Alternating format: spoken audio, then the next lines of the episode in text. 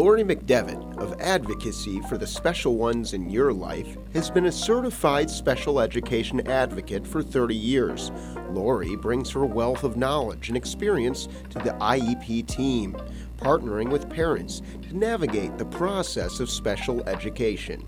In this podcast series, Laurie speaks with colleagues from the educational field, addressing a variety of issues. Her hope is that these conversations will both inform and inspire parents. So, welcome today. I am sitting here with John Felageller, and he refers to himself as a single special parent needs dad. So, John, welcome to my podcast, and I will give you the floor to better introduce yourself and tell us a little bit about you being a single special needs father. Sure. Thanks, Laura. It's great to be here. Um, so, yes, I, I, always like to start these conversations off by saying I am uh, a single dad, uh, so to speak. So, I am divorced and I have joint custody of my son, Chris, who is 14, and he is on the autism spectrum and also nonverbal uh, and is a freshman in high school currently. And um, I, I always like to identify myself as a parent first because although I, I currently do a lot of work, both in terms of my day job and also personally, in terms of supporting special needs families and working with disability organizations and, and just in a whole variety of ways, uh, just in terms of giving back and, and volunteerism, um, you know, it all starts out with my experience and role as a parent. You know, that really was what motivated me to start out with. Uh, that's where the desire and the passion came from to work with, you know, with the special needs and disability community. And really, it all comes back to my son just kind of, you know, inspiring me. And uh, and as I like to say, even without a word, because literally there aren't many words there. Um, you know, he has helped to motivate um, all of the work that I do quite honestly. And um, so I really do all it owe to him. I owe it all to him in, in a weird sense. Uh, but I think for a lot of us, uh, for sure, that's kind of how we all get started uh, in terms of that. And, you know, unfortunately, I do define myself as a as a single parent, you know, the product of divorce, certainly. And uh, and I think we all know how high those divorce rates are for us special needs folks as well. Um, you know, however, we have a, a, good relationship and a good working relationship as co-parents. And uh, regardless of that feature in terms of our family structure, um, you know, it doesn't take away from my responsibility, but also my desire to be the best possible dad I can I can be to my son. Well, that's awesome. We really appreciate that, and uh, I love that you just kind of put it out there that this is who you are and this is part of your story. And I'm sure there's others who can totally relate to that as well. So you mentioned a little bit about, you know, your son being your motivator or your um, passion or your, you know, reason for your work and your ministry. Can you tell me a little bit about that? Yeah, absolutely. So I, I would tell you that I, I, started out really like most parents, uh, and and specifically most dads, really just with a lot of questions, a lot of anxiety, fear, and and, just confusion, just really not knowing what this was going to be. And and you know, for me personally, I think a lot of it came down to the different dynamics between moms and dads, because I I think the normal with um, uh, disability here is that you have situations where um, mom tends to be the one who kind of bears the brunt of carrying the responsibility for whether it is uh, finding the uh, finding the doctors, finding the specialists, making the appointments, all of those things. And in, in my case, in terms of our family, you know, my ex-wife was was great at that, and she still is. Uh, but I had to figure out, you know, what did I do? What was my role? You know, in my case specifically, I wasn't the breadwinner, even though I worked. I still didn't make as much money as her. And then on top of that, um, you know, I wasn't the one who was really filling the role that she was because, you know, she very much had a type A go get him personality. And so I kind of stepped out of the way. And I think most men in those situations do that as well, uh, for good or for bad. So for me, I had to figure out what can I really contribute here. And so um, over time, I tried to find ways just to give back, to connect with other dads, to just find resources in my own way. Um, I started a kind of a, a fledgling in-person uh, dads group that would meet in person in our community in Northbrook at the time, you know, about 10 years ago. And I had some different iterations of that that both worked and didn't work. And then about five years ago, um, I decided that I, I kind of had a hankering for writing, and I've always wanted to write and be a writer. And so um, I connected with a woman uh, who's also special needs mom uh, through a uh, family retreat we used to attend for special needs families, which actually still goes on. And interestingly enough, I now work for the organization that puts them on, which is Joni and Friends, which I'll I'm sure I'll speak about later. And um, we met there and connected. And, you know, I explained to her, hey, I'm looking to do some writing. Yeah, I'd, I'd love to write a book. I don't think I'm ready for that. But, you know, I, would love to kind of share my story a little bit. And so she encouraged me to blog for a small disability ministry that she worked with up in uh, southern Wisconsin. I didn't know if I was a if that was something I wanted to do, you know, would I be good at it? It wasn't my thing, but I tried it, turned out great. Um, I took to it and I was doing okay at it. And then about six months later, that organization got merged with a larger national uh, disability ministry called Key Ministry, which is based out of, out of Ohio, the Cleveland area. And I started writing for them. And so I was on a little bit of a bigger stage. And, uh, you know, there were people who are now my writing partners who were very well known authors, presenters, you know, all over the country type of a thing. Um, I got to present at some conferences. I got to write for some other organizations, uh, you know, some faith-based, faith-based, faith-based disability stuff. I got that out, mm-hmm. and uh, and even had a few things published on the Mighty as well. You know, as well as a variety of podcasts such as this. So um, with all of that, you know, I've been doing that for several years, and then. Um, you know, I, have been a teacher most of my professional career, and I was teaching special ed in my last role in in Chicago. And uh, interestingly enough, what I what I guess I didn't realize was that there may have been a little bit of a divine intervention there because I was actually doing a lot of work that was preparing me for my current role. So I got word earlier this year that my current school was going to be closing due to a lack of enrollment and kind of taking the, hits still from the COVID pandemic. And then uh, a month later, after I got that word, this was still in the spring, I was in a, a networking group that I belonged to for uh, churches and faith-based organizations that support disability ministry here locally in the in the Chicago area. And I uh, connected with who is now my current boss uh, and my area director at our local Joni and Friends office, who said we're hiring for a relations manager role. You know, you, you've got a lot of experience with this; you'd be good at it. Why don't you just apply? So I did, and I went through four interviews, and four interviews later, I'm now in that role. Nice to say. And so what I do is I work for Joni Friends, which folks don't know is a global uh, faith-based disability organization. They've been around over 40 years. The story of the founder, which I won't totally get into now, is an incredible one. So if you don't know her story, Joni Eareckson Tada, I strongly suggest you check it out online, YouTube, etc. And um, you know, we support again churches, faith-based organizations, and secular organizations with a variety of tools, resources, trainings. Specifically, I work with a lot of churches to help them form and help to bolster disability ministries within their churches where those folks need to be served, um, as well as work with a whole variety of other organizations as well. So I'm pleased to say that it's my day job you know, and it's my night job and weekend job because, you know, when I'm not doing my day job, I'm doing stuff like this, you know, talking to you, for example. Uh, and then, of course, when I have my son, you know, then I'm a parent, you know, and then I remember why I'm doing it in the first place because, um, you know, it's one thing to have these you know, conversations and be on a stage where you can talk about these things. But the bottom line is, is that I'm still in the trenches like every other parent. And I'm, uh, you know, going through the motions and the process of, you know, having to deal with, you know, one more issue with our child or you know whatever comes up but uh, you know it's it's a constant reminder of again why you're doing it and uh, and why you love doing it because you know quite frankly we love our kids and that's probably all the motivation you need. That's awesome. No that's that's a great history about where you came from and how you ended up doing what you're doing and i really appreciate that. Um, i do want to just ask a couple you know dig a little deeper type questions um, what is one of the favorite topics that you like to talk about on stage? Like, what do you like to present on? What do you like to um, write about? What's what's your kind of go to if somebody says, "Hey, are you able to present or are you able to write?" Yeah, absolutely. So, um, in in terms of broad type of subject areas, um, I, I, really speak to special needs parenting from a motivational, experiential standpoint. Um, with more of a laser focus on dads and even more of a laser focus on special needs dads and single special needs dads, right?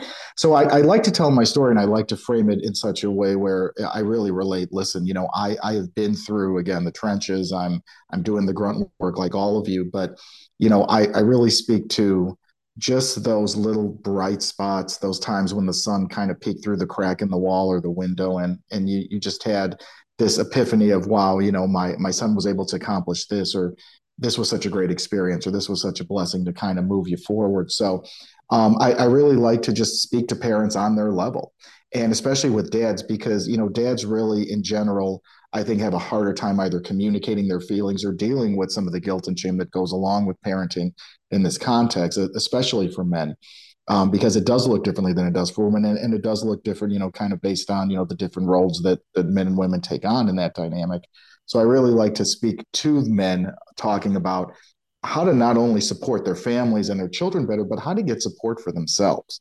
Because, you know, one thing that I, I always like to say is if COVID taught us anything, it really taught us the need for self care. And it taught us the need to really address, you know, kind of the, you know, keeping our own house, you know, internally kind of tidy and, and looking at, you know, some of the things that either are stressors for us or, or some of the ways in which we're not really getting supported emotionally, spiritually, physically, you know, uh, just in terms of that whole global uh, type of a way that you that you care for yourself. And so, um, you know, looking at how men are getting support, right? Are they getting it at all? And if not, you know, what does that look like? So really looking at those support pieces and where men can find them and how they can find them. And again, a lot of these things can apply to men and women equally. But you know, I really like to speak in the dads. And you know, in terms of writing, I, I will tell you that I, I have a penchant. If anybody looks at any of my my writing online, uh, I, I do tend to write a bit and I do tend to write a little bit long, just like I speak a little bit long. But I didn't but, say that, know, John. You did. yeah, right. Exactly. Right. And, you know, but, but the one thing I'll say is I, I appreciate and I enjoy getting into the grit and the detail of really doing this type of parenting. So if I communicate something in terms of an experience or a perspective I have, I really, really like to make sure that, you know, parents get like, look, I've, I've been there, done that, and I'm still doing that now.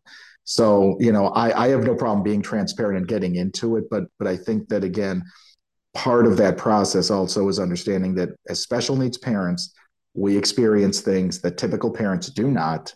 And even some of the things that might seem more typical or, you know, kind of, you know, regular parenting type of a thing, it, it's still going to have a different look to it. It's there's still going to be a tweak or a wrinkle to it that that is just you know not not something that a lot of other parents can necessarily relate to. And so that's where I really like to connect with parents on that level to say, hey, I, I've been there in those moments where, yeah, this is different. This is harder. This is more challenging. But again, it's it's a way for parents to know that they're seen and they're heard, and you know you can connect with them on that level. Yeah, that sounds like a real gift that you give parents. So um, I think that's awesome. So what would you say to a dad? Let's let's just say, you know, you speak to dads and, and you want them to understand what self-care is. I can imagine that if they are in a mode of I'm providing, I'm working, I'm I am taking care of my family. What are some ways that self care can fit into all of that? Like, how does a man stop and say, okay, how can I self care? Can you give us some examples of what that might look like? Definitely. So, you know, here, here here's the thing about men kind of processing these things. And, and, the one thing I want to start, start out with is the fact that I personally have done lots of self care throughout my life. You know, I have, you know, gone to counseling. You know, certainly with with my ex wife, but you know, I've also had friends that were counselors. I've done counseling just because I've done the meditation, I've done the prayer, I've done the journaling, I've done all those things. Most men don't necessarily take to those things, you know, naturally or automatically, and that's fine.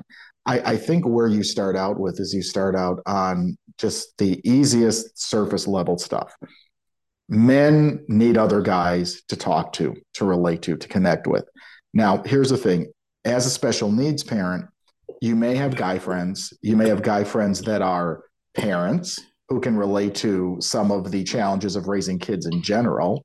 Um, but you know, again, as I as I you know kind of shared, you know, we also go through experiences that are totally different than you know what a normal parenting you know kind of setup might look like and so it's great to have support that are that that shows up in terms of dads that are not special needs parents but you also need those guys too those guys to say hey how did you navigate this issue with behavior? Or what are you doing about the schools? What are you doing about ieps what are you doing about long-term planning? Right? You need those guys too because at the end of the day i know it from myself early on when when my son was still young and talking to some of my oldest friends who loved me and cared about me they still couldn't relate you know as guys who were married or guys that had kids it was still different so you need those men to connect with and that's where i strongly recommend getting into some kind of a support group there's a lot that I'm connected with either in person or online virtually.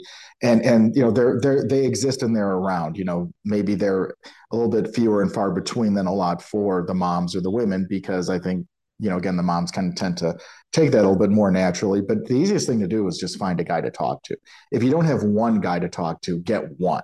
Start there and and just make that about that relationship. And then in terms of other ways of self-care you know uh, men, men, are doers and men are fixers. And one of the hardest thing about men being special needs parents is that they they just can't fix their kid right? Or you know no amount of money you make may be enough to cover all of the expenses or or if it is that means maybe you're working longer or harder. So so you have to remember that you need to find carve out that time and space for yourself.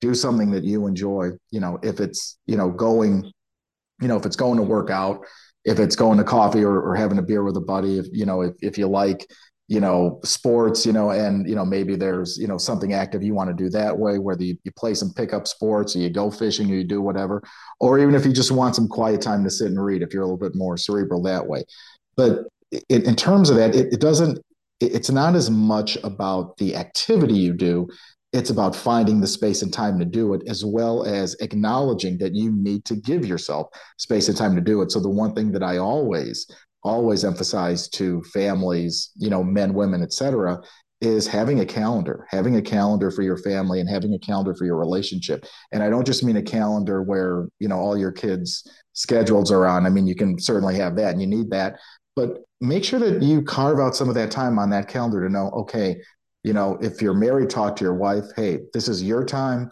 on such and such days, such and such hours. This is when you can go get your space and time, do your self care. And now these are my days and times to do my self care, whatever that looks like. Because if you're not allowing yourself that space and time, it really doesn't matter because you won't have space and time to do it. So you need to acknowledge that you need that time. You need to work with your partner, work with your spouse to make sure that, that you're giving it to, to both of you because that was one big pitfall we had early on in our marriage was that we weren't acknowledging that we both needed it and we weren't giving it a structure and we weren't you know giving a name to things. And so i think when you do that i think it smooths a lot of things out. It saves a lot of arguments that's for sure. But it also ensures that hey i know that on tuesday from five to nine or six to eight this is my day to do whatever. Great that's your day to do it. And so you can look forward to it and take advantage of it, but also know that it's also fair to you to say, then, okay, you know, I, I may not be able to take five days a week, you know, just like, you know, your, your spouse might not be able to either, but that is still your time and take your time and use it wisely and, and, and own it and make sure that you're, you're giving it to yourself as well. Awesome. I think that's great advice for literally all families, but yeah, those families of special needs kids, um, even more so, you know, absolutely. So thank you for that. I appreciate that. Um, I know you talked a little bit about the emotions involved, and I don't want to. I, I don't. I don't want to just skate right over those. You know, you mentioned some pretty heavy duty emotions like guilt and shame and fear and confusion. And I just, you know, I wanted to just take a moment and acknowledge that, that all parents go through it, but special needs parents go through it differently, maybe go through it more in depth, more deeply. I, I can't even imagine what um, you have gone through. So, can you just take a moment and just speak to that? You know, to say, acknowledge that yes, you know, in the beginning there was fear and there was confusion. Um, and then there was guilt and shame, and you wanted to fix it. Um, and as you know, transparent as you could be, as you know, emotional as you can be, I think that's the depth that some of the listeners want to hear is to say, I'm not alone in the fear, the confusion, the guilt, and the shame. John, does that make sense? It absolutely does, and that is exactly what I speak to, and I am not afraid to speak to it either. So, um, you know, eh, going back to you know when our son was really young, and we were first dealing with you know the, the diagnosis, and you know things aren't even very clear in the beginning either. um, you know, you you talk to some doctors and specialists, and and they lead you down some roads, and you know, really, we didn't have a clear diagnosis for probably about a good year and a half, almost two years, that we started to realize that something might be wrong here. But again, one of the problems is that it, it really goes back to the dynamics in in a marriage, you know, and and who mom and dad are individually and as parents, because you know, again, I what I saw was I really was powerless to address this. First of all, because again, I, I couldn't fix it. And even if I found someone or something that was able to fix it, I couldn't pay for it, you know, whatever that was going to be, assuming it's something exorbitant, right? Um, you know, and we, we just couldn't do that. And so again, what I naturally saw was was my ex use her gifts and tools and talents to kind of take over. And and you know, understandably so, you know, this the, there wasn't any initial resentment or anything. But the problem becomes, and I think this this is an issue with most marriages, is that each person has to figure out, okay, what do I do? You know, what is my contribution here? Because the problem is that most men, and I've heard this from guys and women, is that most times what what guys what the men do and the and the fathers do in these situations is that they put themselves into their work and they jump into their work and they work harder and they work longer. I'm going to make money. I'm going to pay for these things because these are things my kid needs. And that's great. No one is saying that there's anything negative about that. But the issue then becomes when all of the day to day nuts and bolts, you know, all of the minutia of scheduling and communicating with doctors and specialists and all these things more naturally falls on the mom. And I'm not saying it's exclusive because there are dads out there that help with that and are a part of that but it's just kind of how it all naturally falls into place. And so then, of course, the problem becomes okay, dad may be working harder, dad may be working longer, dad may be making a lot of good money, but because he's working harder and longer, he's not around as much. He's not helping in these other areas. And so now a disconnect is forming. And then that develops resentment on the side of mom, on the side of the wife, and then it falls into you know the guilt and the shame on the part of the dad. Well i wish i could have done more. I'm doing everything i can. What else do you expect me to do? But a lot of it is just about being present right? And and being present doesn't mean that you're a stay-at-home dad or you work from home all the time but there has to be an engagement there has to be a natural engagement with your partner to say, okay, look, these are the ways that you can help. You know, I'm going to check in with you. I want to know what's going on. Tell me what help or support that you need in these areas so that it doesn't turn into something that then also naturally becomes okay well you know you're not um, you're not helping um, in these situations. And so now I've got a problem. And oh, by the way, we're either going to go for counseling or therapy, or else, um, you know, we might we might have to have an impasse here that's going to lead to a separation or divorce. And that's that's kind of the, the shaky road that these things frequently go down. So the problem is it really comes down to communication, but it's also an awareness of again, what does my partner do well what do they do well and how can they help? And again you know the, the big message that i always give to men that i always give to guys is guys look this is not about your checkbook okay? This is not about how much money you make in the end. This is about your contribution whether that's financially or financially definitely but it you should not define your value by your finances by your pocketbook your value is the sum total of a variety of factors.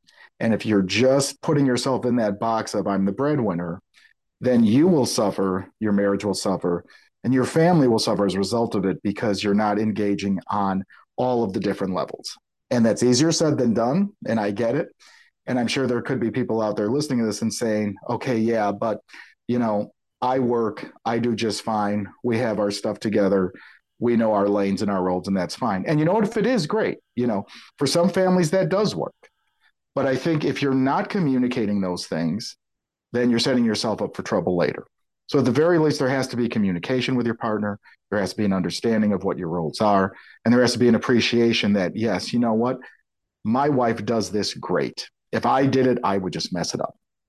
Um, likewise, you know, this is what I do well, and you know what, I want to take pride in that. And, you know, maybe my wife doesn't want anything to do with that. That's great. but at least you've communicated that. You've had that understanding and you maintain that understanding and you move forward with it. And then, of course, as problems come up, because they always do, you at least have a foundation that you can work from moving forward.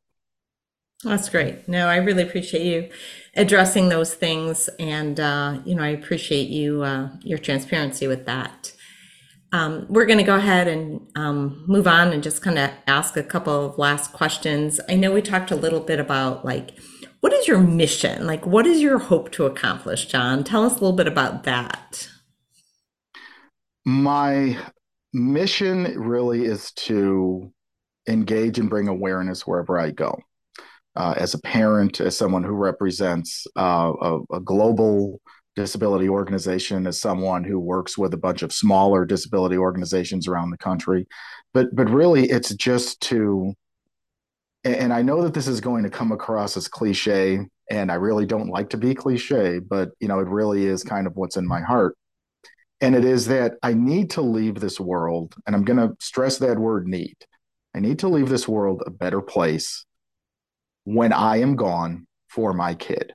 Now, here's why because the cliche part is that a lot of people can say that, or parents can say that, or educators, you know, that which I was for years can say that.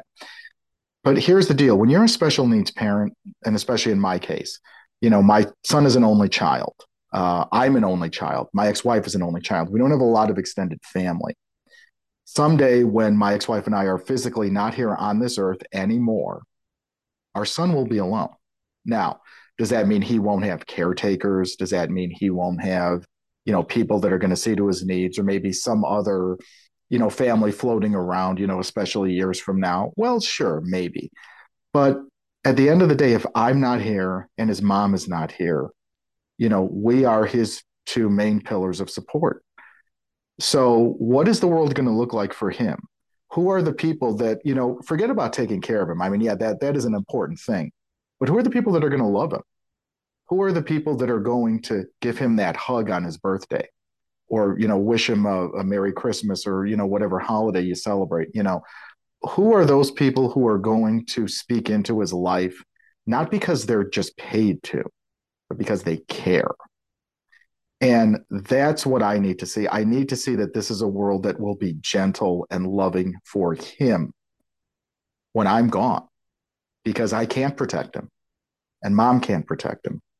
And this is a hard thing for special needs families to wrap their heads around. And for typical parents, because typical parents, you know, okay, so and so is going to grow up and hopefully go to college or get a job or eventually take care of themselves and do this, that, or the other thing. Not mine and, and that's okay.